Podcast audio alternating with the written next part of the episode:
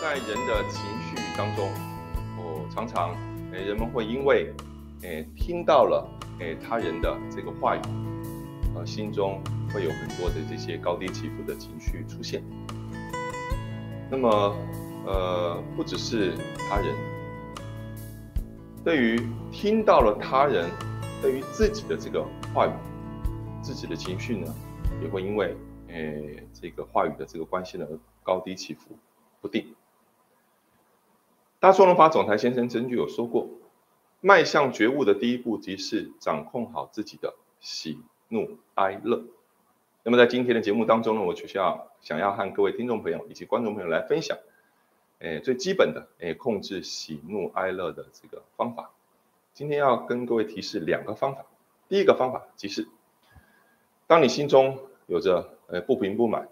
并且想要把这些不平不满透过话语。透过声音向外传达出去的时候，诶，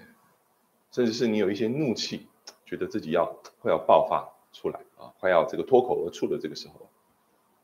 大川先生曾经有说过，也建议人们呢，也在心中，诶，从一慢慢的数到十，并且在这个反复呃数数的这个过程当中呢，这个反复缓慢的。深呼吸，从一在心中数到十，呃，如此一来呢，呃，你的这个话语呢，伤人的话语，这些带刺的话语，带伤害性的话语，也就会不再讲出来。如果呃你不假思索的就把它讲出去的话，会变成什么样的情形呢？当然，先生曾经有说过，这个话语就像一把武器一样，就像一个武器一样。那么，当然，对方遭受到了你使用武器的这个攻击，他当然会用更厉害的武器，也就是话语，去怎么样攻击你或者回击你。届时呢，在看不见的这个灵魂世界当中，已经变成了血淋淋的这样的一个交战、对战、战争的这个世界。所以，为了要避免这种血淋淋的战场发生，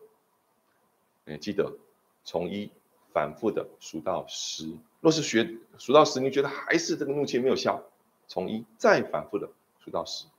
啊，这是控制自己情绪的第一个方法。第二个方法，刚刚先说哦，呃，不妨呢可以学牛一样去反刍自己的话语。这个在过去的这个节目当中曾经有说过。这个当然先也曾经有讲过，人不像牛一样啊，不需要去反刍自己的情绪，就是自己这种悲伤、哀伤，或者是用这种抱怨的这种情绪，不需要去反刍。各位知道反刍是什么意思吗？就像牛一样，你有四个胃，那么这个嘴巴里面吞进去的东西呢，到了这个第一个胃胃口之后呢，啊，第一个胃之后，它会再反刍，它它会再回到这个这个嘴巴，然后之后呢，再经过第二个胃、第三个胃、第四个这个胃。啊，啊当然，对于这些烦恼啊，对于过去的一些念念不忘啊，对于一些纠结啊、执着啊，你不需要像牛一样一直在反刍啊。有段先生说，对于你想要这个脱口而出的这些话语、这些情绪、这种暴躁的情绪、这种暴怒的情绪、生气的情绪，导师可以像问这个牛一样去反刍。试着想想，这句话如果说出来的话，对方会有何种反应？试着想想，这句话讲出去之后。对方回击过来了，你又会讲出什么样的话语？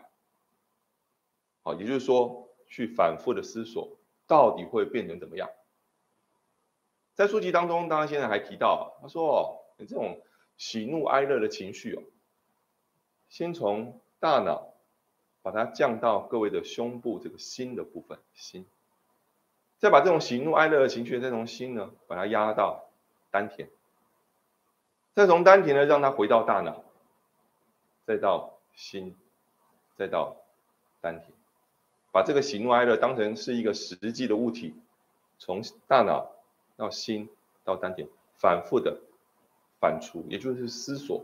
到底会变成怎么样？如此一来，你就会发现啊，其实这种伤人的话，这种刺激人的话，这种攻击这个他人的话呢，还是不说为妙，因为说了说了，哎，对于事情没有帮助，说了反而是让事情变得更加的这个糟糕。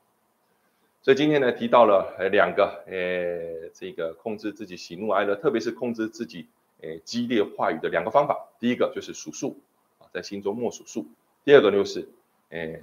透过反刍的方法去检视自己，如果说出来这些话语的话，会变成怎么样？